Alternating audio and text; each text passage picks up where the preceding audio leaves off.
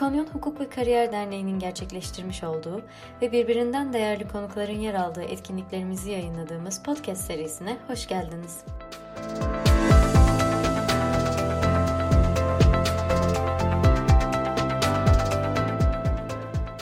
Ben bin dokuz yüz seksen İzmir doğumluyum, kırk yaşındayım. Ee, İzmir'de e, Armin Akköy Koleji'nde okudum. Burada bir sürü İzmirli vardır diye o yüzden o bilgi veriyorum. Var. Daha sonra, evet, daha sonra e, Bilgi Üniversitesi siyaset bilimini kazandım. Benim üniversite girdiğim sene maalesef hukuk e, sözelden T M'ye alınmıştı. Dolayısıyla ben de sözeldim hukuka gireceğim diye. Çok ters köşe oldu benim için. O yüzden siyaset bilimine girdim. Birinci sınıfta hem siyaset bilimi hem hukuk okuyup Ee, işte bütün dersleri yetmiş ortanın üstünde olunca mütevelliyetle geçip oradan da onay aldıktan sonra hukuk fakültesi olarak devam ettim. Ee, hukuk fakültesini bitirirken, bu arada benim babam e, avukat, İzmir'de baro başkanlığı da yaptı doksan iki doksan dört yılları arasında. Volkan Alposkay kendisi. Ee, bütün yaz tatillerinde ve sömestr tatillerinde sağ olsun beni hiç boş bırakmadı. Aslında bunun bana çok çok çok büyük avantajları oldu. Yani e, işte otobüsten iniyordum, varandan iniyordum. Adliyede buluşuyorduk. Ya baba bir eve gideyim, bavulu bırakayım da gideyim. Hayır hayır gel, işimiz var sen diyordu. Millet beni tutuklu yakını zannediyordu bavulla adliyeye gidince. E, böyle bu tip e, şeylerden geçtim. E, üniversitenin son sınıfında Batı Ortaklık Hukuk Bürosu'nda çalışmaya başladım. Çünkü biliyorsunuz hukuk fakültesinde e, okuduğunuz dönemdeki bilgide İngilizce ders olmasına rağmen İngilizce doğal olarak köreliyor. O yüzden e, özellikle orada bana İngilizce sözleşme verin. Ben e, İngilizce sözleşme okumak istiyorum, İngilizce doküman okumak istiyorum, İngilizce yazışma yapmak istiyorum. Özellikle iş hayatına ilişkin e, diye bir yıl boyunca orada tam zamanlı çalıştım. E, daha sonra da Devresi Hukuk Bürosu'na geçtim. Devresi Hukuk Bürosu'nda beş yıl kadar çalıştım. Bu beş yılın iki yılı e, Zorlu Enerji Grubu'na in-house değil de secondment şeklinde danışmanlık verdim Devresi Hukuk Bürosu adına. Sabah dokuz akşam altı orada on yedi tane şirketin bütün elektrik santral sözleşmelerinden tutun, BOTAŞ, TEİAŞ, bütün e, enerji hukukuyla ilgili, doğalgaz çevrim santralleri, yenilebilir enerji santralleriyle ilgili sözleşmeler, yazışmalar, genel kurulları, bütün o işlemleri yaptım. Sonra Devresi Hukuk Bürosu'na orası sözleşmemiz bittikten sonra geri döndüm. Orada da e, bankaların avukatlığını yapıyordu e, Emine Devres. Daha çok yurt dışı bankaları, Commerzbank, A B N Amro, işte World Business Capital, Dünya Bankası gibi bankaların e, Türkiye'deki kredilendirmeleriyle ilgileniyordu. Biz de onların e, security package dediğimiz e, işte ipotek sözleşmeleri, e, ya ipotek tesis edilmesi, ticari işletme rehinleri, rehin hesap açılması gibi işlemleri yapıp takip ediyorduk. Aynı anda da davalara bakmaya devam ediyordum. Bir yandan da gayrimenkul e, işleri var. Corporate e, işleri oluyordu doğal olarak şirketlerin. Ağırlıklı yabancı menşeili müvekkilleri vardı. Orada da beş yıl çalıştıktan sonra Bener Hukuk Bürosu'na geçtim. E, belki bazılarınız duymuştur. Bener e, Hukuk Bürosu da büyük hukuk bürolarından özellikle İstanbul'da büyüktür. E, orada da yaklaşık bir beş yıl çalıştım. E, oraya senior olarak geçtim. Orada da e, neler yaptım? Birleşme devralma. Özellikle birleşme devralma departmana geçmek istiyordum çünkü. Birleşme devralmalar yaptım. E, davalar departmanına işte bir iki tane davaya ilişkin görüş verince "Aa, sen davada mı biliyorsun?" deyip "Hayda birkaç tane dava sen baksana" dediler. Sonra büyük ticari davalar bana gelmeye başladı. Tabii icat takipleri de. Ondan sonra bir gün iki tane müvekkilimizin işte Philips, I B M'in sözleşmesi oldu. İkisi bizim müvekkil. Bizim bakan retainer departmanındaki arkadaşlar dedi ki ikimiz de, ikisi de bizim müvekkil. Biz devamlı bunların sözleşmelerine bakıyoruz. Tarafsız bakamayacağız. Sen hani içimize en kıdemlisin. Sen bakar mısın dediler. Ben oraya bir yorum verdim. Aa sen sözleşmeyi de mi yapmayı biliyorsun dediler. Haydi bu sefer retainer departmanına da destek vermeye başladım. Daha sonra bir gün de gayrimenkul partnerimiz benden gidip bir tapuya bakıp bir rapor hazırlamamı istedi. Orada da yapmaz olaydım. O işi de yapınca e, sen gayrimenkulden de mi anlıyorsun deyip gayrimenkul işlere de gelmeye başladı. Ben bir anda dört beş departmana çalışır hale geldim. Hani akşamleyin eşimi arayıp saat on birde ben eve geliyorum yaşasın dediğinde ben yatıyorum sen ne yapıyorsan yap diyordu. e, on birden e, bürodan çıkışıma sevinir hale gelmiştim. E, en sonda e, e, şey, Bener'de çalışırken e, DeFacto'dan müdürlük pozisyonu geldi. Ee, yaklaşık altı yıl önce iki bin on beş Nisan'da oraya geçtim. Ee, şu anda da DeFacto'nun işte önce e, müdürlük, daha sonra kıdemli müdür, ondan sonra da e, grup şirketler boşluk müşavirliği direktörlük olarak şu anda görevime devam ediyorum. Çok teşekkür ederiz. Ee, aslında çok farklı farklı disiplinlerde yani alanlarda çalışma e, deneyimi elde etmişsiniz ve bunun en sonunda da DeFacto'ya geçmişsiniz. Doğru. Ee, farklı yani bizim kanımızda DeFacto e, bir e, tekstil e, sektöründe bulunan bir e, dev şirket diyebiliriz. Ama siz aslında enerji tarafında çalışmışsınız, gayrimenkul tarafında çalışmışsınız ve bu sektöre geçmişsiniz. Bu e, geçtiğinizde işte ya ne oluyoruz dedirtti mi size? Yani çünkü farklı bir sektöre mi geçtiniz, yoksa geçtiğiniz bir aslında, grup şirketi olduğu için bir avantajı mı oldu? Aslında avantajı oldu. Çünkü ben e, Bener'deyken de Olmuksa, Oluklu Mukavva Sanayi, halka açık Sabancı'nın şirketi. Bu e, International Paper şirketi e, burayı satın aldı. Dünyanın en büyük kağıt şirketi. Dünyanın en büyük yüz on bir şirketi zaten. Orada da second class şeklinde haftada iki gün Bener'den danışmanlık vermeye başladım. En son orada gördüm ki bu benim bulduğum, daha doğrusu öğrendiğim bu konuların hepsi tek bir çatı altında, ben hepsine aslında destek olabiliyorum. Aa dedim, ben niye böyle bir sürü müvekkille uğraşıyorum da tek bir müvekkilim olmasın? Bütün bu deneyimimi tek bir çatı altında kullanmayayım ki deyip hiç aslında tereddüt bile etmedim. Ve e, DeFacto'ya geçtim. DeFacto'da aslında grup şirketler diyoruz. Çünkü şöyle, DeFacto'nun altında bir ozon tekstil şirketi var. Bu e, bildiğiniz e, kumaş üretimi yapan, ayrı fabrikalar olan, Türkiye'nin en büyük triko fabrikası olan bir şirket. Onun dışında DeFacto Teknoloji diye bir şirketi var. Ee, Teknopark'ta teşvik kapsamında olan bir şirket. iki yüz elli tane I T'cisi olan ve tamamen e, DeFacto ve dedike çalışan, yazılımlarını yapan, hatta dışarıda yazılım satan bir şirket. Onun dışında da DeFacto'nun yurt dışında yaklaşık otuz tane iştiraki mağazaların açtığı yerde iştiraki. Bunun dışında da e, marketplace dediğimiz Trendyol, N on bir gibi şirketler için yurt dışında satışlar yapabilmek adına on beş tane şirket kuruluşu yapıyoruz şu anda. üç dört tanesi yapıldı. Ve e, tüm bunların dışında da yaklaşık elli ülkede de e, hiç şirket kurmadan doğrudan satış yapıyoruz. Hedef iki bin yirmi üç sonunda yüz seksen ülkede satış yapmak. Dolayısıyla e, çok ciddi bir altyapı gerekiyor bunu sağlamak için. Biz içeride, ben dahil yedi avukat, iki tane de paralegal dediğimiz, takip elemanı dediğimiz arkadaşımız var. Ve tüm dünyayı biz bakıyoruz. E, ve açıkçası e, biz dışarıdan destek almıyoruz. Hatta dışarıdan destek almayan tek e, hukuk departmanı izleyebilirim şirketler arasında. Çünkü birleşme devralmaları da biz yapıyoruz. Sadece davalarda iş davalarımız var. Ticari davamız da yok. yok. E, iş davalarımızı taşeron, şey, hukuk bürolarımıza veriyoruz. E, iş hukukuyla ilgili uzman hukuk bürolarımıza. Onun dışındaki tüm işlemler içeride yapılıyor. Tüm görüşler içeriden çıkartılıyor. Dışarıdaki danışmanlardan destek almıyoruz. Aslında bunun biraz da sebebi e, ben geldikten sonra hem benim e, o kökenli olmam, hem de arkadaşları bu konuda eğitmem. E, yani meslektaşlarım bu konuda eksik olan konularda eğitmem, eğitimlere göndermemle alakalı. Çünkü DeFacto içerisinde DeFacto Akademi diye bir akademisi var. Ve DeFacto Akademi kişisel gelişime çok önem veren bir departman. Siz ben şu şu şu eğitim almak istiyorum derseniz ücretli de olsa derhal gönderiyorlar. Zaten kendi kursları da var, otomatik aldınız. DeFacto'nun içerisinde ben lider, liderliğe depar eğitimi aldım. Yani bu ne eğitim oluyor? Bir yönetici nasıl olmalı, ekibi nasıl yönetmeli, işi nasıl dedike etmeli gibi lisanslı sertifikalı program. Daha sonra da koçluk sertifikası aldım. Bu benim tabii ki de çok işime yaradı. İş yapış şeklimi de çok değiştirdi. E, dolayısıyla e, DeFacto'da şu anda çok ciddi bir altyapı var. E, çalışma var. Biliyorsunuz pandemiden sonra e-ticarette herkes gaza bastı. E, biz de gaza bastık. İki yıl önce sekiz kişi olan e-ticaret departmanı şu anda yüz kişi ve hala böyle yüz yüz on kişi daha alınması planlanıyor. Orada inanılmaz bir gelişme var. E, Allah'tan teknoloji şirketimiz olduğu için e-ticarette hızlı adapte olabildik. Ve hatta Almanya'da Ee, en çok satan şirketler arasında birkaç ay içerisine girdik. Ee, bu şekilde. Aslında e, bu e-ticaretin büyümesi, bir de DeFacto e, diğer mesela Türkiye'de bulunan şirketlerden bir Türk menşeili ama e, global bir şirket. Yani dünyada çok farklı bölgelere hitap eden ve orada çalışmalar yürüten bir şirket. E, bu e-ticaretin de büyümesiyle beraber bunun doğal, e, doğal olarak hukuk birimine de e, farklı bölgelerde operasyon yürütme şeklinde yansıması oluyor. Aslında bu konudaki evet. E, düşüncelerinizi ve tecrübelerinizi de merak ediyoruz. Çünkü yani işte aslında farklı bir yere geçiyor, geçiliyor.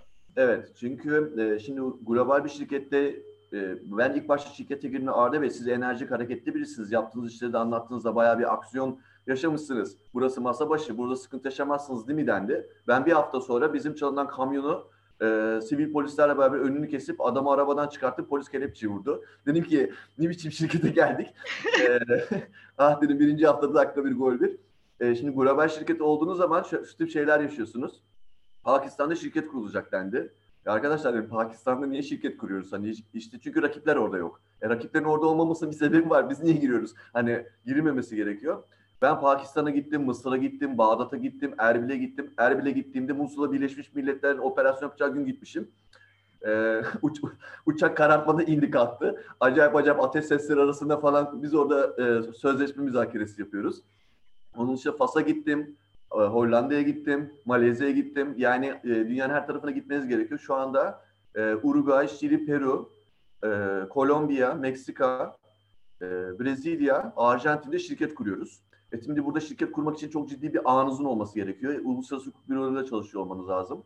Ve E, şirketi kurmadığınız her gün şirketin e, yani DeFacto'nun para kaybına sebebiyet veriyor. Dolayısıyla operasyon ensenizde boza pişiriyor. Çabuk şirketi aç, vergi numarası alınması lazım, mal göndereceğiz. Çabuk çabuk çabuk hadi hadi hadi hadi. E arkadaş, Kolombiya'da avukatı bulmak kaç gün sürebilir? O adama questionnaire göndereceğim, onların cevabını alacağım, riski anlayacağım. Evrakları hazırlayacağım, göndereceğim, orada teşcil. E, pandemide ticari siciller kapalı, teşcil yapılamıyor e, gibi e, şeylerle uğraşıyoruz. Dolayısıyla global olduğunuz zaman artık iş bakış açınız Türklükten çıkıyor. Yani bir Almanla çalışırken Alman'ın mantığıyla e, düşünmek zorundasınız. Mısır'dakiyle çalışırken Mısır'dakinin zaten bir mantığı yok. Hani onun mantığının olmadığı, yani MENA bölgesi, Middle East, e, North Africa dediğimiz bölgede e, oradakileri zaten bir mantığı olmadığını anlıyorsunuz. Her şeyi hallederiz şeklinde gidiyor orada. Ama dönüp C I S bölgesi, yani Kazakistan, Rusya, Belarus bölgesinde iş yaptığı zaman çimenleri biçerken e, belediyeden izin almanız gerekiyor. Dolayısıyla olaylara bakış açınız, iş yapış şekliniz çok değil, farklı olmak zorunda. Hani ben ben buyum, yaptım budur, işte adım budur, yaptım budur dediğiniz anda yurt dışında direkt patlıyorsunuz. Ee, özellikle Avrupa tarafında. E biliyorsunuz Avrupa'ya girdiğiniz zaman bizde K V K K var. Artık hepiniz bu konuda çok e, temiz bilginiz var. Saf temiz bilginiz var. Bunu niye diyorum? Çünkü biz ilk başta bize geldiğinde, daha o zaman e, öğrenciyken, Ee, ne olduğu belli değildi ama şu anda çok biraz daha oturuşmuş durumda. Siz o oturuşmuş durumdan itibaren onun bilgisini almaya başladığınız için biz o aradaki olumsuz kademeleri de yaşadık. Avrupa'da da G D P R var. G D P R'da da e, ihlal başına, yani ben Arda Alposkay'a göndereceğim ve Nermin'e gönderdim, yirmi milyon euroya kadar ceza var işlem başına. Ya da dünya cirosunun yüzde dördü. Dolayısıyla burada G D P R altyapınızı, Türkiye'de K V K K altyapınızı, Rusya'da Rusya'nın mevzuatına göre, Fas'ta Fas'ın mevzuatına göre işlem yapmanız lazım. O yüzden artık bir şirketten çıkıp her bir şirketin altında o şirketin de ne yaptığını düşünmeniz lazım. Dolayısıyla otuz kat düşünmeniz lazım. Kaç şirketsiniz o kadar kat düşünmeniz lazım. E bunu yaparken de ekibinizin çok iyi olması lazım. E, eğitmenlerimizin, İK eğitmenlerimizin bir lafı var. Bu e, benim hani terfi burada özellikle altın çizeksini anlatmak istiyorum. Bunlar sizin için çok önemli bilgiler. E, benim için de çok önemli oldu çünkü. Ekibin kadar kuvvetlisin diye bir e, şeyle, başlıkla başladılar. Yani bu şu demek: senin ekibin ne kadar iyiyse onlar seni o kadar yüceltir. Senin ekibin ne kadar kötüyse seni batırıp bu sefer sen kalkıp izahat vermeye başlıyorsun. Çünkü muhatap üst yönetime, yönetim kuruluna sizsiniz. O yüzden e, bu eğitimleri alırken e, çok fazla e, aldığınız eğitimi kullanmanız gerekiyor. Ve ben bu eğitimleri aldığımda işte e, terfi almak nasıl terfi alınır? Doğru iş nasıl yapılır? İlişki yönetimi nedir? Tutum nedir? İş delege etme, ikna etme teknikleri, bunların hepsinin eğitimlerini aldık. Dolayısıyla e, şirketin içerisinde olmanızın, hukuk bürosunda olmanızdan biraz daha bu anlamda farkı var. Çünkü şirket sizi biraz ittiriyor. Büroda öyle ittirme durumunuz yok. Sadece iş deneyimi ve bilginizle ön plandasınız. Ama şirkette tamamen karakterinizle ön plandasınız. Hatta şöyle bir istatistik var. Şirketlerde terfi almanın yüzde seksen beş nedeni ne eğitim, ne deneyim, ne de başka bir şey. Tutum. Yani sizin şirket içerisindeki e, hal, hareket, davranışlarınız, insanlarla olan ilişkiniz, ilişkinizi yönetme şekliniz. Tutumunuz iyi olduğu sürece e, otomatikman yükseliyorsunuz. Bu yöneticiniz de olabilir, yan departmanla da olabilir, iç departman da olabilir, işte iç müşteri de olabilir. Dolayısıyla size buradan verebileceğim birinci e, tavsiye, tutum tavrı, e, ta, e, konusunda çok hassas olun. İlişki yönetiminiz çok iyi olsun. Ama bu ilişki yönetimi de şu demek değil: herkese mavi boncuk dağıtın, herkese dediğine evet deyin değil. Tabii ki de biz hukukçuyuz. Öncelikli olarak risk algınızın yüksek olması lazım. Birisi size bir şey söylediği zaman arka planda motor otomatik çalışıp, şimdi bunun fikri geldi, bu bir şey anlatıyor bana. Ve hep, çünkü öyledir maalesef. Şirketlerde herkes kendi avukat olmak ister ve hep böyle bir fikirle gelmek ister. Ee, benim bir fikrim geldi diye geldiği zaman zaten tutunun arkadaşlar. Yani o böyle saçma sapan bir yere gidecek demektir. Ee, ilk düşüneceğin şey, bu adamın söylediği şey şirketi olumsuz etkiler mi? İkincisi, yönetim kurulunun başını belaya sokacak bir şey yapar mı? Üç, hissedarların başını belaya sokacak bir şey yapar mı? Dört, operasyonu olumsuz etkiler mi? Eğer bu dört çekten geçtikten sonra hala e, kabul edilebilir bir şeyse, o zaman soru sorarak e, adamın ne demek istediğini anlamanız gerekiyor. Çünkü hukukçular olarak bizim Türkçe kullanma yeteneğimiz hem sözlü hem yazılı olarak çok kuvvetli. Ve biz hukukçular olarak da karşı taraftan maalesef aynı yetkiyi bekliyoruz ama durum maalesef öyle değil. Çünkü karşıdaki kendini özellikle e-maillerde e, anlatırken maalesef can çekişebiliyorlar. Sizden e, rica edeceğim şey şu, önerdiğim daha doğrusu şiddet önerdiğim. Maillerinizde işte şunu mu demek istediniz, bunu mu demek istediniz? O adam orada can çekişiyor, bir şey diyor. Hani düğmeyi çakıp çakıp duruyorsunuz, mailler havada uçuşuyor. Soğuk koltuk denilen bir şey var. Japonların uygulaması. Bu kalk yanına git. Adamın ne demek istediğini anla. Bunu niye söylüyorum? Çünkü mesela örnek veriyorum. Benim başıma gelen bir vaka. Ee, inşaat departmanından birisi bana mail attı. Arda Bey, en merkez mağazamızda dokuz tane soğutucu var. dokuz soğutucunun altı soğutucu motoru bozuldu. Tamir edilmesi için desteğinizi rica ederim. Ben de yazdım. Alet çantamı alıp geliyorum. Sonra adam çıktı geldi. Ya anlamak istemedim. İddianame çekilmesini isterim dedi. Adım burada iddianameyle ilgili hiçbir şey yok. Hani tamiratla ilgili destek istiyorsun benden. Ya onu demek istemedim. Çok özür dilerim dedi. İşte böyle şeylerle karşılaşmamamız için ve ilk bir iki mailleri o bir gene can çekişti. En sonki maili buydu. Yani toparlamak için sözüm ona bunu yaptı. Soğuk koltukçu arkadaşlar gidin. E, adamın yanına ne istiyor anlayın. E, ben hep şu örneği veriyorum kendi meslektaşlarıma. Biz avukatlı olarak biraz e, nasıl derler biraz daha aristokrat bir iş yapıyoruz. Biraz bilgiye dayalı. Hani biraz işin gereği ukalalık var, inisiyatif alma var. Böyle e, serbest çalışma var, aksiyon var gibi yeteneklerimizi kullanabileceğiniz bir meslek olduğu için genelde bunu aslında genetik olarak tercih ediyoruz. Dolayısıyla e, şunu yapmamamız gerekiyor. Bir e, havalimanındaki kule gibi, ben geldiğimde departman öyleydi. Uçağa sen in, sen kalk, sen bekle, sen taksi pozisyonuna dur demeyin. O uçak orada takılıyorsa ben onu söylüyorum arkadaşlar. İn, gerekiyorsa o uçağı ittireceksin. Çünkü sen destek departmanısın. Sen karar departmanı değilsin ama karar verilmesinde görüş veren departmansın. Tamam, bunların çok büyük avantajı var. Herkes hukuk dedi ya deyip zaten ilerliyor. Hatta e, alakasız konularda bile bize soru sorulabiliyor. E, dolayısıyla benim sizden ricam destek departmanı olduğunuzu öncelikle in-house avukatlar için söylüyorum, olmak isteyenler için söylüyorum. Destek departmanı olduğunuzu öncelikle bir kabullenmeniz gerekiyor. Yani ben o adam için varım. Burası bir ticarethane, burası para kazanmak için var.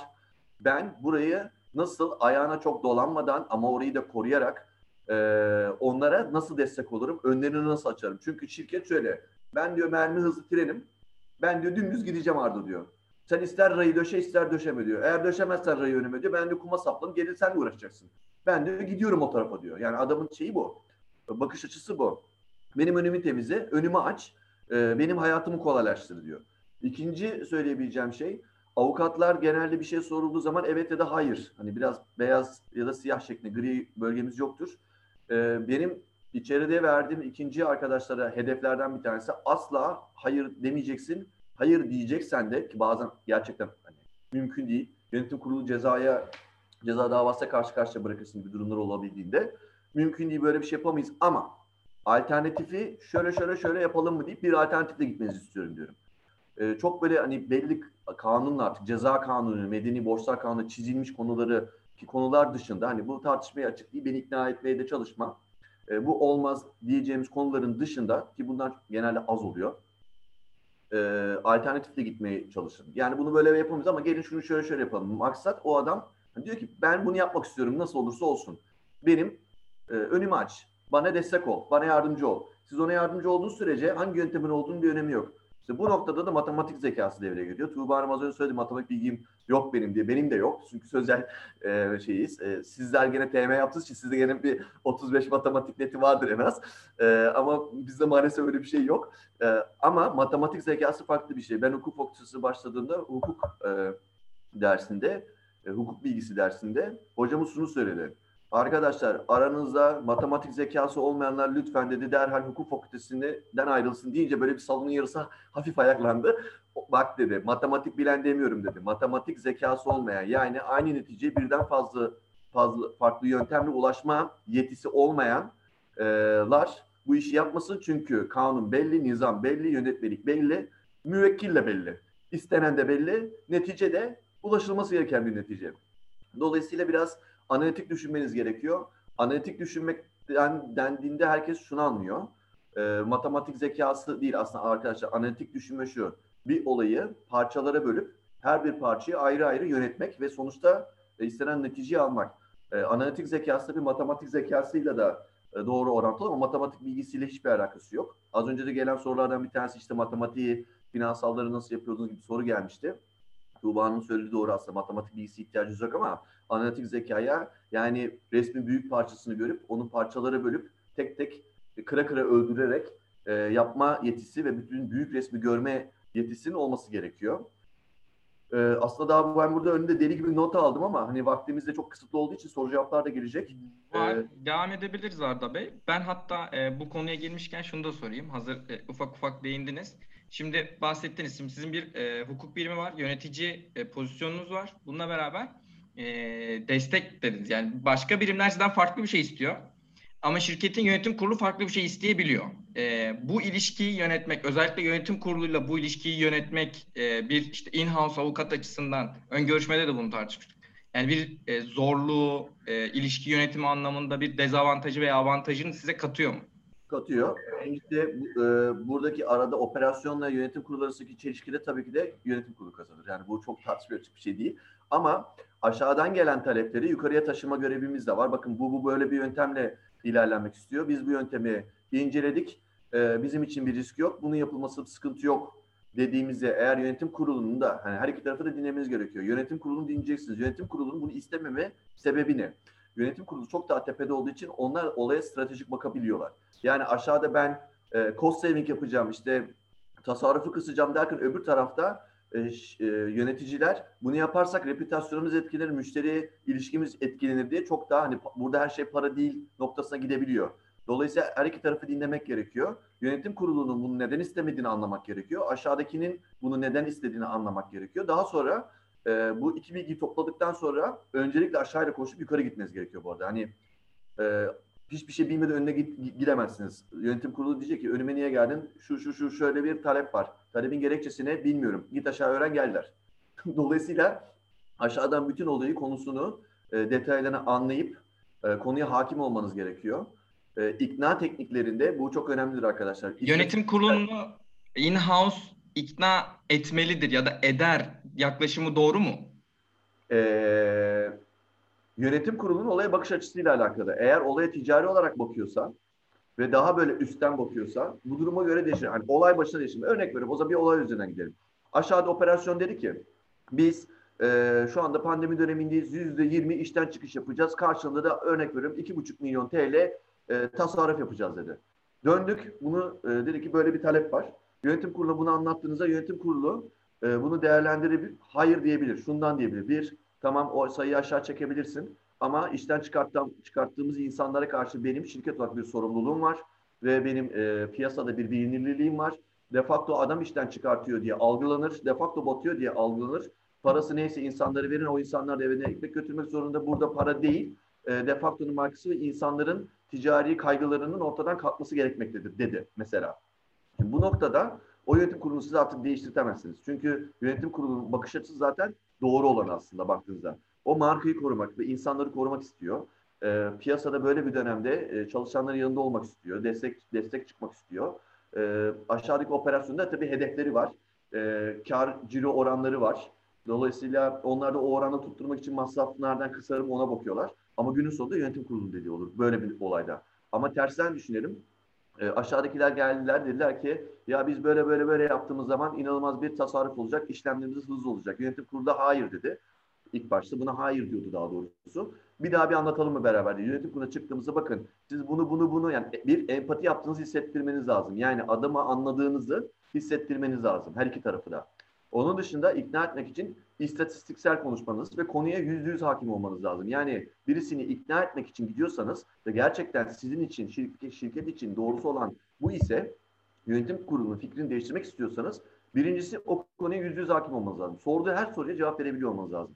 İkincisi e, istatistiksel konuşuyor olmanız lazım. Yani biz bunu hesapladık iki bin yirmi bir yılı içerisinde biz bunu yaptığımız zaman bir virgül sekiz milyon T L kar elde edilecek. Ee, süremizde işte on günden sekiz güne düşecek. on günden sekiz güne düşmesi nedeniyle de operasyonda mal dönüş hızı şu kadar olacak. Dolayısıyla böyle böyle deyince adam zaten kilitlenip kalır ve size hayır diyemez. Dolayısıyla bir kişiyi, bu yönetim kurulu olur, hissedar olur, başka şirkette karşı tarafta müzakere ettiğiniz kişi olur, hiç fark etmez. Kira indirim alacaksınız. Mağazacılık yapıyoruz. Kira indirimi almaya gidiyoruz. Biz orada bu yöntemde çok kullandık. Yani şirketin verdiği eğitimleri biz çok kullandık ve adama dedi ki ben bu sene altmış dokuz tane mağazamı optimize etmek için kapattım. Başka yerde altmış dokuz tane mağaza açtım. Sen bu yetmişinci mağazasın. Bak şu şu şu şu mağazalar, isimlerini de veriyorsunuz.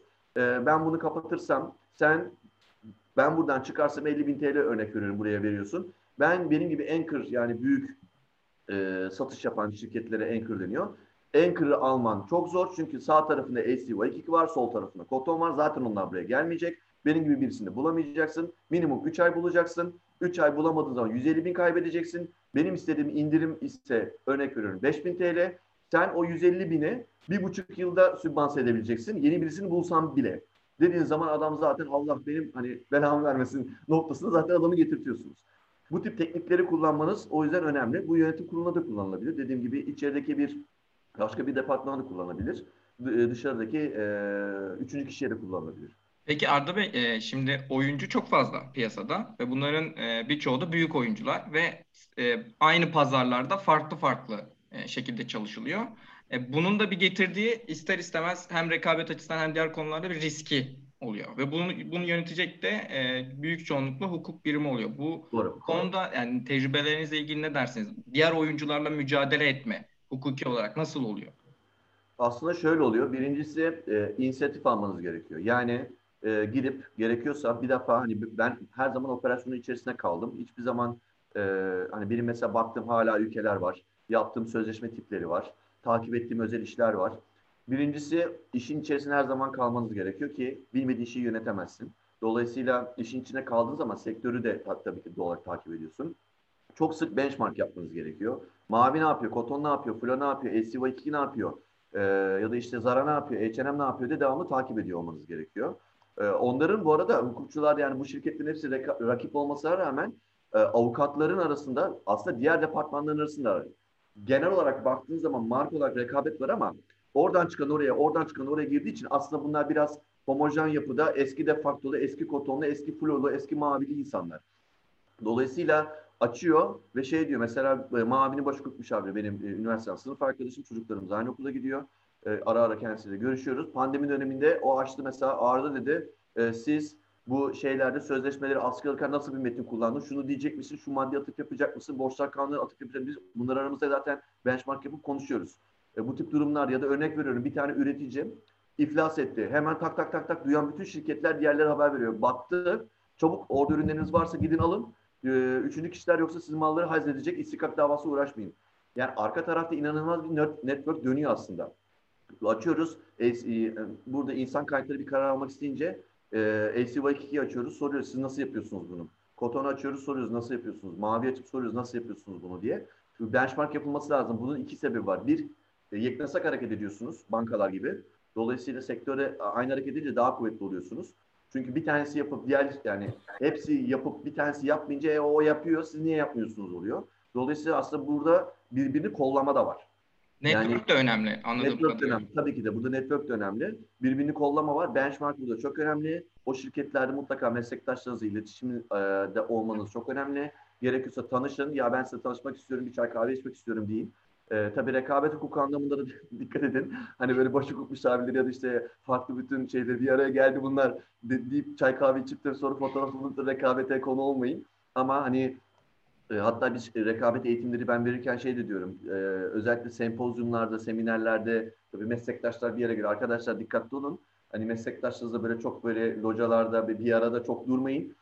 Tehlikeli. Çünkü orada insanlar hızlı hızlı sen şunu nasıl yapıyorsun, bunu nasıl yapıyorsun konuşuluyor.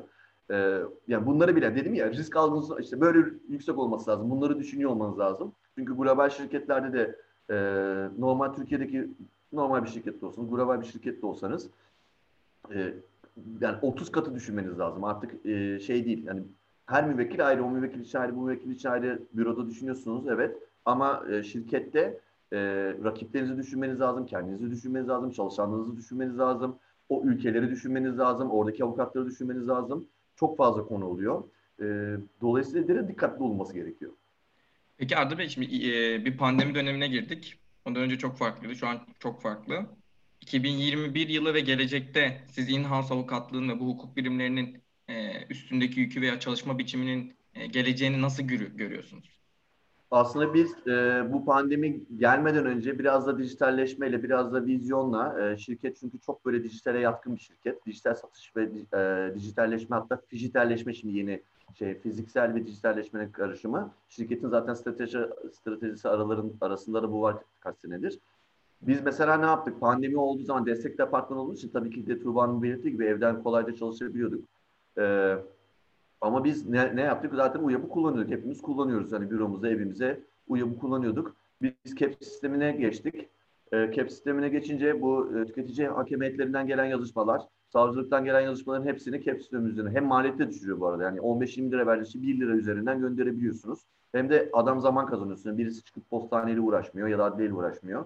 E, ihtarnameyi geçtik. E, ihtarnameyi denedik. Hakikaten ilk başta çok zorlandık. Çünkü noterler de bilmiyordu o zaman. Şu anda biraz biraz biliyorlar, çok fazla soru geldiği için. Noterler Birliği üzerinden normal harcınız burcunuzu ödeyip, Word halinde formatı yükleyip e, ihtarname göndermeyi de öğrendik. Daha sonra bütün şirketin imza sürkülerindeki ve yönetim kurulundaki imza etkilerinin hepsine e, imza çıkarttık. Arkasından da e, yönetim kurulunu e, M K K sistemi, Merkezi Kayıt Kuruluşu sistemi üzerinden E, dijital imzayla yönetim kurulu kararları alma sistemini getirdik. Şu anda da bir e, ar, arayüzle e, mobil e, cihazlarından yönetim kurulu kararlarını onaylama noktasına getirdik. Çünkü pandemi döneminde biliyorsun herkes evinde ve kimse de evine birisinin gelmesini istemiyor. E, yönetim kurulu kararları dolaşıyor, genel kurulu kararları dolaşıyor ya da yüksek montanlı sözleşmeler yani üst düzey tarafına imzalandığında hani o evrak ellerine dolaşıyor. Kendileri de eve hani girmesini istemiyor, imzalamak da istemiyorlardı. Biz de ne yapalım ne yapalım bu şekilde yaptık. Dolayısıyla bizim imza süreçlerimiz e, inanılmaz kolaylaştı. Sadece bizim paralegal arkadaşlarımız, yani biz hiç gitmesek, paralegal arkadaşlarımız sadece işte gelen yazışmalar, tebligatları tarayıp bize atsa e, yeterli oluyor. Onun dışında bir tabii işte faturalar var, avukatlardan gelen masraflar var. Onların hani sisteme girilmesi gerekiyor. Yani aslında avukatların evde kalarak hiçbir şekilde ofise gelmeden çalışabildiklerini e, ispat ettik. E, aylarca bu şekilde çalıştık. Şu anda ben tabii ara ara haftada bir iki gün gidiyorum. Çünkü iştiraklardan bazılarının aynı zamanda genel müdürüm, imza etkilisiyim. Onu da iPad'le işte imzayla, artık bankalarda çok fazla sorgulamamaya başladı. Bir şekilde yapıyoruz ama bazıları ıslak imzalı olduğu için arada bir gidip imza atmam gerekiyor. Bir ortalığa, yani o soğuk koltuk dediğimiz şey, işte inip departmanları tek tek dolaşıyorum. Ne haber, ne yapıyorsunuz? Ee, var mı sıkıntı? Bakın bunu mutlaka yapın. Şirket içerisinde in-house avukatsanız mutlaka günde bir defa ya da gün, iki günde bir defa çalıştığınız, en çok çalıştığınız sık departmanlara gidin. Ne haber, ne yapıyorsun deyip ayaküstü hani deyiminizi geyik yapın. Ama o geyik yapar, ya arada bir şey söyleyeceğim. Ya size de bir tane bir sözleşme göndermiştik. Onu da bir hızlandırır mısın? İşte ya da bak biz şuraya da giriyoruz. Şununla ilgili sana bir mail atacağız. Şimdi ben bunu önden e, adamın anlatmak istediği gibi anlıyorum. Ondan sonra dönüyorum, mailleştiriyorum. İşte konuştuğumuz üzere şunu şunu şunu yapıyoruz diye. İnanılmaz mail trafiğinden kurtulursunuz. İnanılmaz. Yani mail trafiğini şöyle söyleyeyim. Üçte birini indirirsiniz. İki, a avukat ayağıma geldi, ne güzel hizmet veriyor, ne kadar güzel bir şey imajı yaratırsınız. İlişki yönetiminiz inanılmaz iyi olur. Olur da ileride bir şekilde bir şeye atladınız, kaçırdınız ve ucu o adama dokunuyor. Örnek veriyorum, kiralama departmanı dokunuyor. İlişkiniz çok iyi olduğu için, siz ona derhal ve hızlı bir şekilde destek olduğunuzu bildiği için iki gün sonra e, bir şeyi yanlış yaptınız ya da geç yaptığınızı varsayın. Öyle bir şey o zaman arar. Normalde yani çok ters yaparsanız, ki avukatlar genelde ters yapabilir ya da sen bin ben bin noktasına gidebilirler. Ben biliyorum. Dan kaynaklı çünkü bu ve aslında söylediğimiz de doğru olsa bile ticari olarak bazen yanlış olabiliyor. Adam size bilenir. Ee, en ufak bir hatanızda da hukuk böyle yaptı, şöyle yaptı deyip açınız arar. Ama ilişki yönetimimizi kuvvet tutar. Gider devamlı yanına hal hatır sorarsanız, orada hızlı hızlı iletişim kurup isteklerini alıp bir maille yazıya dökerseniz, iki gün sonra bir şey geciktiğinde ya da bir problem çıktığında telefon açıp Arda şöyle şöyle olmuş, çabuk onu düzeltin. Ben yukarıya bunu daha raporlamadım. Raporlamadan önce bu düzelmiş olarak gitsin kardeş. İşi toparlayalım der ve size bu sefer destek olur. Ya da iki gün sonra ben ondan bir şey istediğimde, ki çünkü sadece hukuk departmanından bir şey istemiyor, biz de onlardan devamlı bir şey istiyoruz. Aa bu adam benim geçen gün işimi çok hızlı halletti, çok da isteyerek halletti. Ee, kırk yıllık bir işi bana düştü, dur hemen şu, şu kişinin içini önceliklendireyim der. Dolayısıyla bu sizin hayatınızı inanılmaz kolaylaştırır. İçeride terfi almanızı inanılmaz hızlandırır çünkü size terfiyi veren sadece yöneticiniz değil, içerideki iç müşterilerinize de soruyorlar. Arda'dan memnun musunuz? İş yapış şeklinden memnun musunuz? Bunu sorduğunda herkes sizi bombalarsa, yok ben bunda terfi vermeyeyim şeyini zaten otomatikman yöneticinizi de yaratırsınız. Ama siz bu ilişkiyi çok iyi kurarsanız, Daha adam sormadan ya bir şey diyeceğim, Arda geldikten sonra işte ya da Ahmet geldikten sonra departman inanılmaz hızlandı, inanılmaz aktifleşti. İş takibi çok iyi oldu. Gelip bizi bizi artık bizim onlara istediğim şey dönüp sonra bizi push edip bizi takip ediyor. Ee, çok iyi, iyi ki böyle bir alım yapılmış, sizi tebrik ediyorum diye dönüşler gelmeye başlayınca zaten sizin işverenizin kafasında cuk diye sizin pozisyonunuz oturmaya başlar. Ve zamanla da sadece sizin yöneticiniz değil, siz orada parlamaya başladıkça diğer yöneticiler de sizi görmeye başlar. Ee, o yüzden ilişki yönetimi şirket içerisinde hukuk bürosundan tamamen farklı bu. Hani hukuk bürosunu bu arada ben ikiye ayırıyorum. Bir, kendi arsız hukuk bürosu. İki, e, çalıştığınız büyük bir hukuk bürosu ya da işte çok e, avukatlı olan bir hukuk bürosundan bahsediyorum. Her iki hukuk bürosunda da kişisel gelişiminizin çok fazla bir önemi yoktur. Sadece kendi işinizi yaparsınız, aldığınız davayı yaparsınız ya da ilişki yönetiminiz en fazla müvekkiliniz olan paraya dayalı bir ilişkidir. Dolayısıyla zaten orada ilişki yönetimimiz hani hiçbirimiz para kazanacağımız bir müvekkili atar yapıp da ters ters konuşmayız. Ama şirkete girdiğiniz zaman işte arada burada çok ciddi bir fark var. Sizin içeride yönetmeniz gereken insanlar oluyor. Hani bu şey anlamında değil. Hani sizin aslınız anlamında değil. Gerçekten e, sizin üstünüz bile olsa o adamı yönetmeniz gerekiyor. Adam çünkü ben sözleşme yapmadan franchise malı göndermek istiyorum gibi böyle zihni sinir fikirlerle gelip gerçekten gümrükten ürün döndürttüğümüzü ben biliyorum. E, yani bu adamları da yönetmeniz gerekiyor. O yüzden ilişki yönetiminizin iyi olması lazım. Sizin hukukçu olarak şunu söyletmeniz lazım aslında uzun lafın kısası. Hukuk departmanı biliyorsunuz hep böyle şir sen bir şirketin el freni misin? Devamlı hayır hayır deyip niye bizi durduruyorsun? Bizi fanusta yaşatmaya çalışıyorsun. Öyle bir dünya yok deniyor. Ve genelde de bizim evet, e, işte risk algımızın yüksek olması nedeniyle maalesef böyle bir uygulamamız var. E, yaparken işi şu şekilde yapmanız gerekiyor. Öncelikli olarak e, ilişki yönetiminizin çok iyi olması lazım. Ve e, sizin o kişiye bir alternatif az önce bahsettiğim alternatifle ya da o işi bir şekilde ona... şirketi de müvekkili de riske sokmayacak şekilde işi yap, yap, yaptığınızı hissettirmeniz lazım. Yani ona ya bak öyle olmaz ama gel şöyle şöyle yapalım ben hemen şimdi bununla ilgileniyorum tık tık tık tık senin sorununu çözüyorum. Anlaştık mı? Çok teşekkürler Arda diyor. Eğer siz belli bir süreden sonra e, hukuk departmanında böyle bir güven sağlatırsanız bu güven şey değil. Hani hukukun söylediği doğrudur güvenilir. O zaten öyle olmak zorunda. Yani bir şirkette anket yapıldığı zaman hukuk departmanı her zaman en güvenilir departmandır. Benim kastettiğim o değil. Ya Arda bize bu olmaz dediyse gerçekten bu olmaz. Olsaydı Arda mutlaka bir yöntemini bulur bize söylerdi. Yi insanlara söylediğin zaman o zaman zaten otomatikman o, o e, ikili çatışma ortadan kalkıyor. Çünkü o adama gerçekten siz iş yapış şeklinizle e, elinizden geldiğinizi yapabildiğinizi ama o, o işlemde artık yapılmasının maalesef mümkün olmadığını söylediğinize e tamam ya bu, bu da yapılmıyor demek. Şimdi adamın başını derde sokmayın ya da şirketin başını derde sokmayın Ol, olsaydı zaten hukuk departmanı elinden geleni yapıp bize şey yapardı. Hatta bize şöyle söyleniyor hukuk departmanı olarak.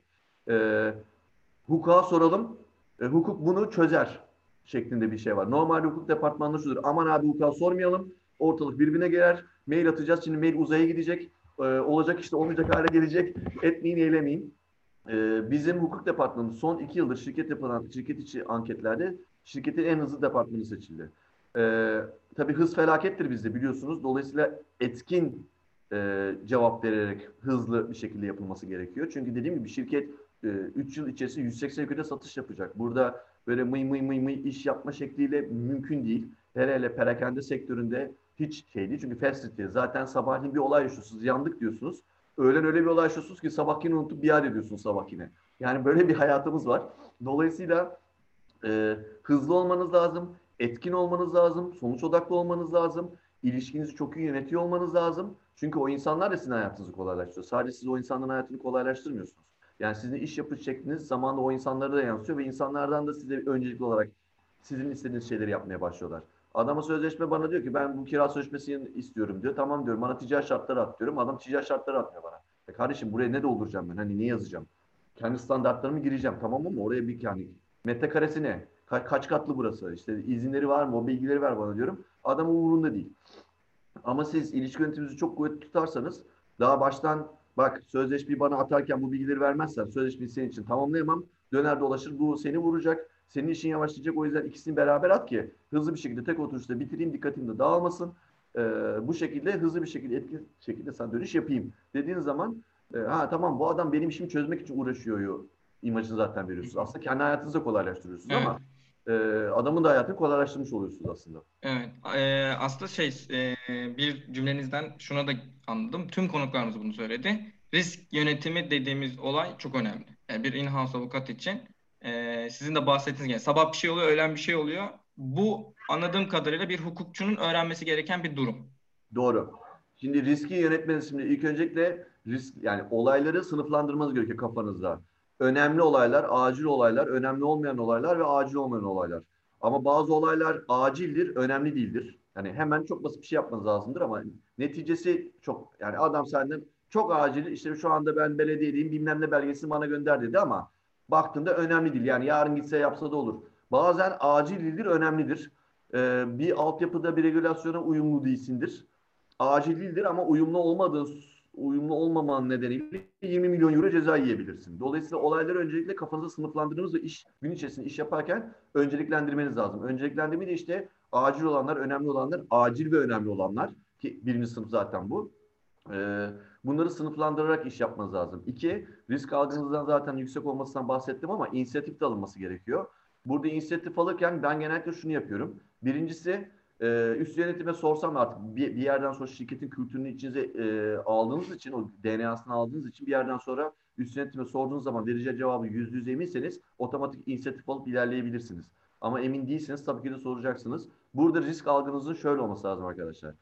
Bir olay olduğunda öncelikli olarak o olayın riskinin ne olduğunu karşı tarafa anlatmanız yetmez. Karşı tarafında bu riski anladığını ve algıladığını teyit etmeniz gerekiyor. Siz adamı anlatırsınız, adam orada olsa da mail okur.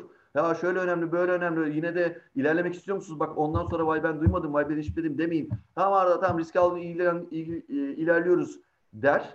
Ondan sonra da Arda ben sana öyle anlamamıştım der. Bu sefer döner hukuk beni uyarmadı der. O yüzden o kişinin bunu anladığından ben mesela geçen gün C E O'yla toplantı yaparken dedim ki bakın bu markanın tescili henüz yapılmadı. Tescil yapılmadığı için e, şu şu şu şu riskler var. E, gümrükte takılabilir, işte karşı tarafta bu hak sahibi birisi olabilir, e, o adam ürünleri durdurabilir. Dolayısıyla şu şu şu şu sonuçları doğurur. Riski anladınız mı? Anladım. Nedir riskler işte İhsan Bey?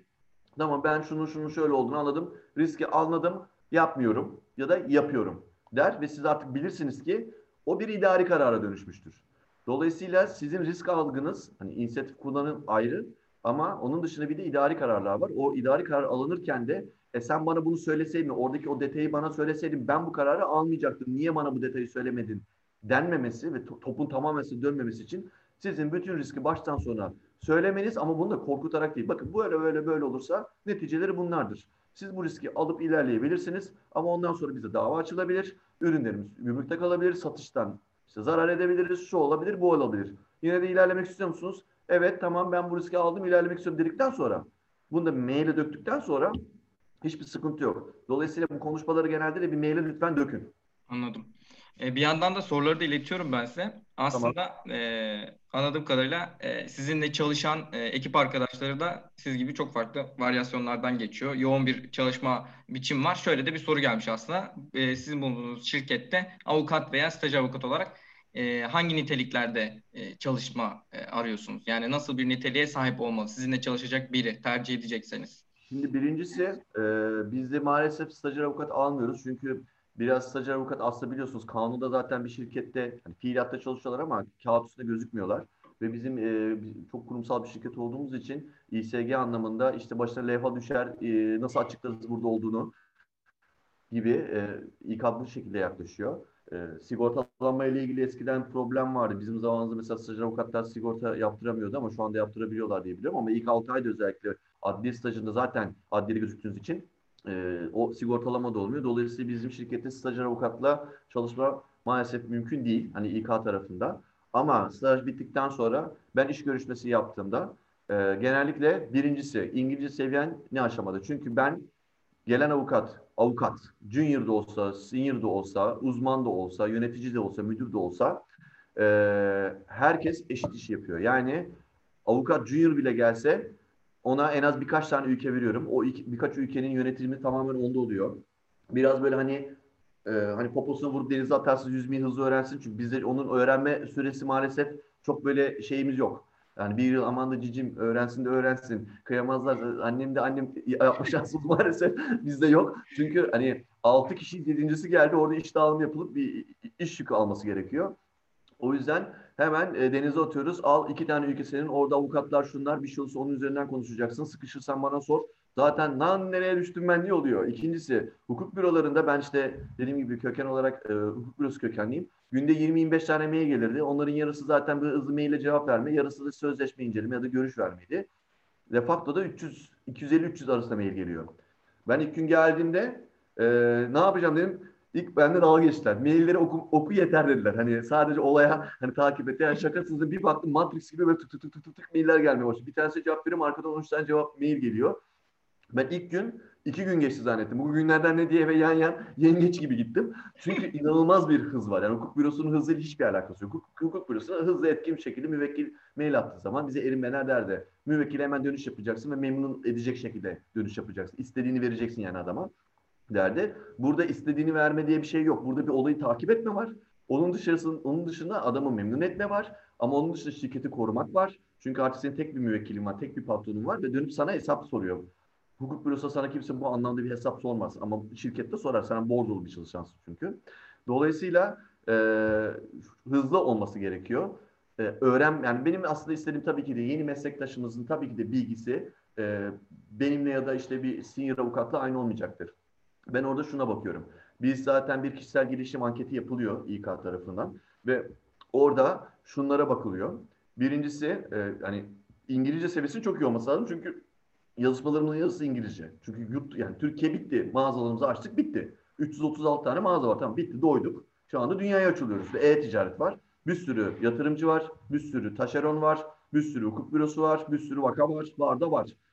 Her şirketin İK'sı var. Oralarda muhasebesi var. Hukukçusu var.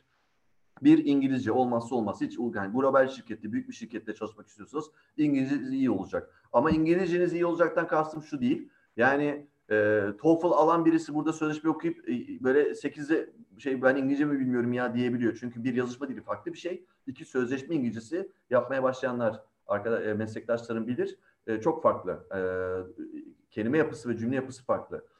Dolayısıyla İngilizcenin iyi olması lazım ama İngilizcenin iyi olmasından kastım dediğim gibi şu. Mükemmel bir İngilizcesi olmasını beklemiyorum. Bir, yazışmaları yapabilsin. İki, telefonla adamla konuşabilsin. Üç, sözleşme inceleyebilsin. Sözleşme inceleme. Bunlar aslında çalışarak, yaparak, yazışma kalıplarını öğrenerek hızlı bir şekilde öğrenilebilecek şeyler. İngilizce altyapınız var ama on yıldır kullanmıyorsunuz ama gelip şirkette altı ayda o seviyeye ulaşabilirsiniz. Yeter ki İngilizce sınavından, yani oradaki İngilizce sınavı benim için şey değil. Aa, adamın grameri çok iyi, gel gör ki ma mafi bilakik. Zaten bunu kullanmasını istemiyoruz. Ben de kullanmıyorum çünkü bunu yaparken, konuşurken. Böyle bir İngilizceyle kimse şerler şantlarının Cem Yılmaz'ız dediği gibi öyle bir İngilizceyle adamla konuşmuyor zaten. Yani karşımdaki de e, İtalyan İngilizce konuştuğunu zanneden İtalyan en adrette bonette bir şeyler söylüyor. İngilizce konuştuğunu zannedip İtalyanca konuşuyor. Hani zaten seviye çok mükemmel değil. E, dolayısıyla oradaki İngilizce seviyesi benim bahsettiğim yazışma e, yapabilme, konuşabilme. Zaten bunu yaptıkça özellikle konuşma, konuştukça açılıyorsunuz. O ilk bir iki dakika böyle bir motor soğuk oluyor. Sonra ısındıkça bıdı bıdı bıdı bıdı konuşabiliyorsunuz. İngilizcenin iyi olması lazım. Yani sadece e, DeFacto için söylemiyorum. Çoğu global şirket ve büyük şirket İngilizce bilmiyorsanız zaten kitlenir kalırsınız. Çünkü o şirketlerle yani yurt dışındaki kişilerle iletişimi geçemediğiniz zaman e, sen burada ne işe yarıyorsun derler. İkincisi öğrenme isteği olması gerekiyor. Yani ben konuştuğumda ben bu işi istiyorum, ben her şeyi yaparım, fotokopi de çekerim. Onu da yaparım. E, her şeyi de öğrenmek istiyorum. E, hepsini yapmak istiyorum. Hepsini görmek istiyorum. Mu duymak istiyorum. Çünkü birincisi ben şunu yapmak istiyorum diye stajyer avukat ya da bir yıllık avukat söylediği zaman ben açıkçası çok e, ciddiye alamıyorum. Çünkü kendim de o yollardan geçtim. E, bizim zamanımızda işte uluslararası gemi ticareti şeydi. Hani her işletme okuyan ben broker olacağım derdi. Bizde de e, uluslararası e, deniz ticaret hukuku yapacağımdı. Ama sonra baktım ki ben sevmiyorum o işi. Yani e, sevmeyebilirsiniz, istemeyebilirsiniz. Size zor gelebilir, karakterinize ters gelebilir. Herkesin iş yapış şekli farklı. Seninle benim iş yapma şeklim farklı. Ben icra iflas hukukunu çok çok severim. Sen nefret edebilirsin. E, dolayısıyla e, ben öncelikli olarak tabii ki de şunu da istiyorum. İcra, fiiliyatta bir icra yapmış olsun. Bir mahkeme böyle bir dirsektir ve oradaki kalemdekilerle, icra memurlarıyla I Q'sunu sınan, sınansın istiyorum. Çünkü oradakiler biliyorsunuz iş yapmamak üzere tasarlandığı için onları iş yaptırmak hani yetenek istiyor. Dolayısıyla e, avukat dediğin, Tuğba Hanım'ın çok doğru bir şey söyledi. Avukat dediğin öncelikli olarak e, icrayı ve davayı bilmeli. davayı bilse bile icrayı kesin kez bilmeli. Çünkü benim babamın söylediği bir laf vardı. İstiyorsan dünyanın en iyi avukatı ol. Para tahsil etmeyi bilmiyorsan, icra prosedürünü bilmiyorsan sıfıra sıfır elle var sıfır. O kararı al duvara as, turşusunu kur derdi. Yani onun bir de e, tahsilatını yapman gerekiyor. Dolayısıyla en azından öğrencilikte e, çalıştınız mı diye soruyorum.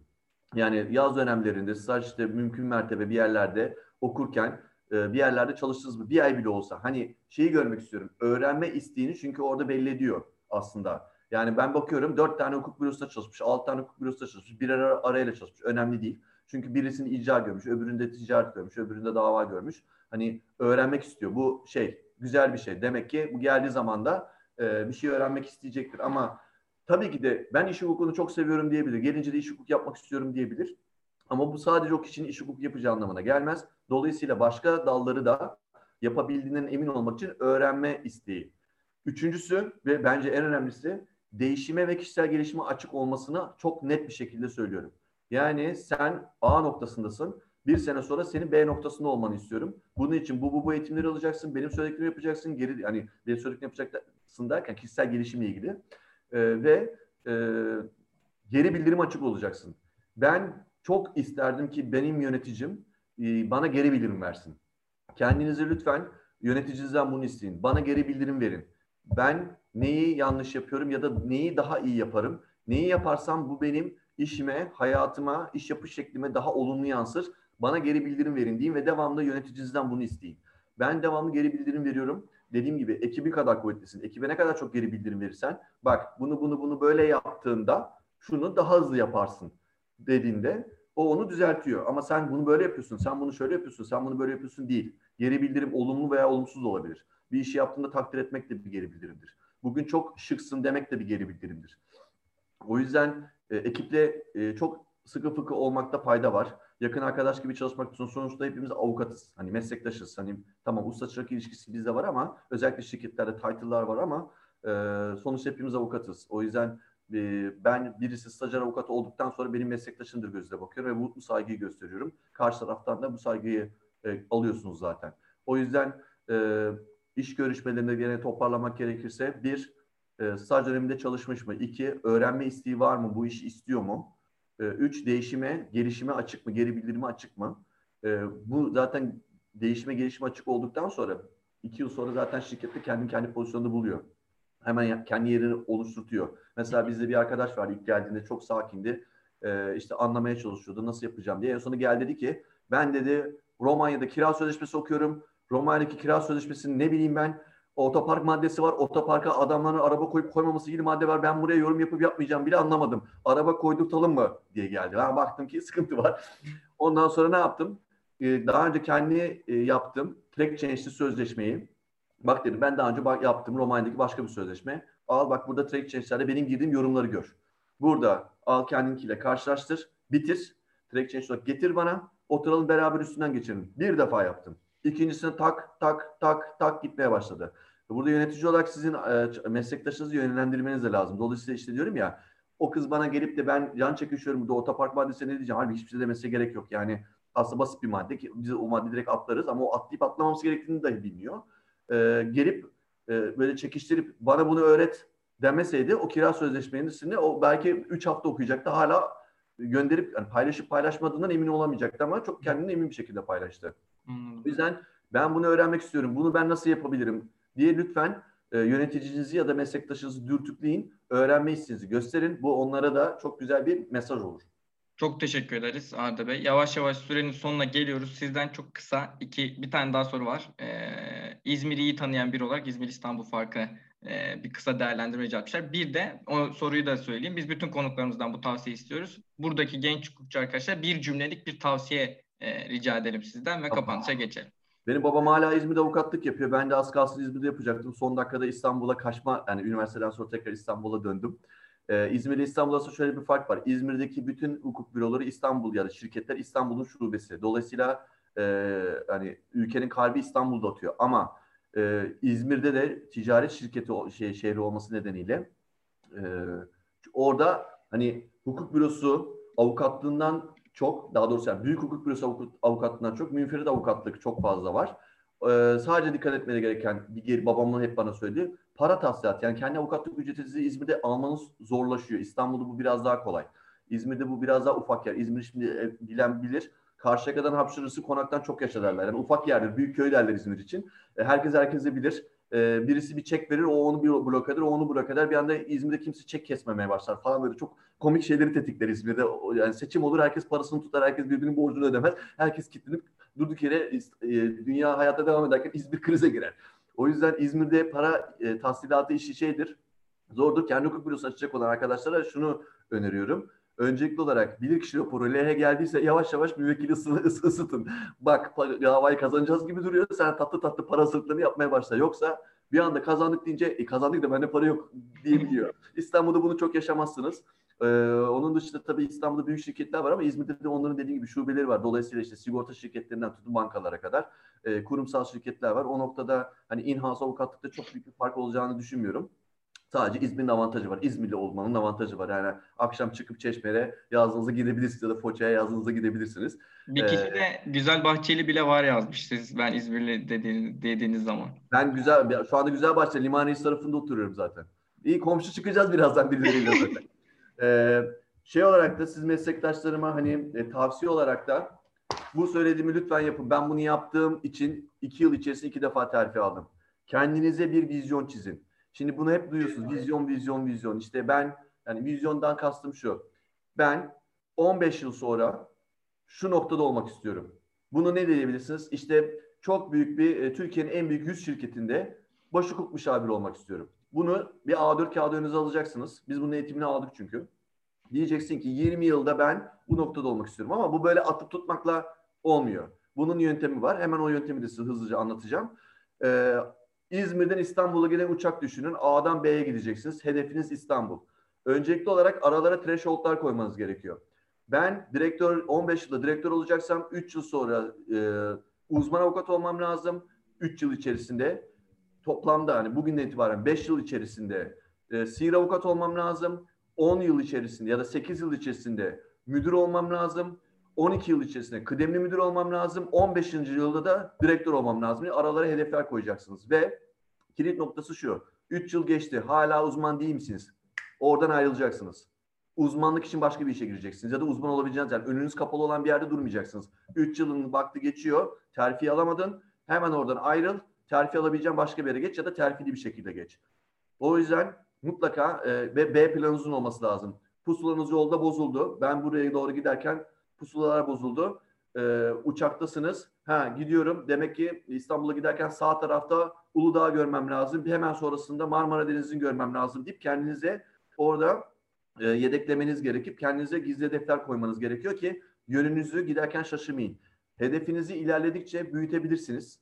Yani burada hiçbir sıkıntı yok. Siz sonradan e, yani onuncu yılda ya ben e, on beş yılda e, baş hukuk müşaviriyim ama ben artık e, on, yirminci yılın sonunda Türkiye'nin en büyük yirmi holdinginde baş hukuk müşaviri olacağım. Holding grubunda artı yönetim kurulu üyesi olacağım. Yeri değiştirebilirsin. Bunun hiçbir sıkıntı yok. Vizyonunuz olması lazım. Vizyonsuzluk şeker hastalığı gibidir. Yavaş yavaş insanı öldürür. E, uzun vadede öldürür. Vizyonunuz çok önemli. Kendinize bir hedef koymanız, aralara küçük hedefler koyup o hedeflere tatlı tatlı ulaşmanız lazım. Bir anda direktör olacağım diyemezsiniz. Aralara hedefler koymanız lazım. Ve tutumunuz. Bunu hep bahsettiğim konuşmamız boyunca. Tutumunuz şirket avukatları için konuşuyorum özellikle. Tutumunuzu çok iyi yapın çünkü dediğim gibi yüzde seksen beş terfi sebebi ne eğitim ne de deneyim. Tutum. Tamamen davranışsal e, hareketleriniz. Çok teşekkür ediyorum. Arda Bey, e, biz de çok teşekkür ederiz.